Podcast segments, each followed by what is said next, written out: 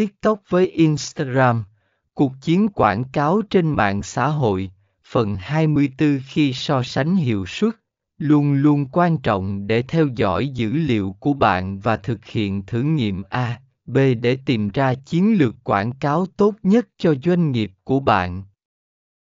6. Lựa chọn chiến dịch quảng cáo A. Khi nào nên chọn TikTok cho chiến dịch quảng cáo Khi bạn nên chọn TikTok cho chiến dịch quảng cáo của mình có thể dựa trên các yếu tố sau.